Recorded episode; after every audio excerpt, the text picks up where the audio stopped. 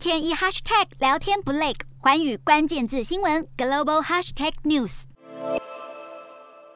俄罗斯挥军入侵乌克兰即将满一个月，不过战事却陷入泥淖，俄军迟迟无法攻下重要大城，反而不断损失大将，入侵行动受挫。有外媒报道指出，美国政府官员认为，俄国总统普丁正转向 B 计划，以确保获取关键领土目标，同时争取筹码，迫使乌克兰政府接受在俄国和西方之间保持中立。俄罗斯在二零一四年夺取克里米亚和顿巴斯地区后，就开始寻求在俄国西部和克里米亚半岛之间建立陆地。桥梁，并扩大俄国对顿巴斯地区的控制范围。不过，由于俄罗斯受到各国制裁，付出高昂代价。《华尔街日报》报道，美国官员表示，俄国已经开始出现内讧，情报与国防单位相互指责，至少有一名俄国高级情报官员遭到软禁。美国智库表示，普丁似乎想找一些人充当代罪羔羊来推卸责任。而根据乌克兰情报单位消息，在俄罗斯有一群有影响力的人已经成型，他们想要尽快让普丁下台，并恢复与西方乌克兰战争被摧毁的经济联系，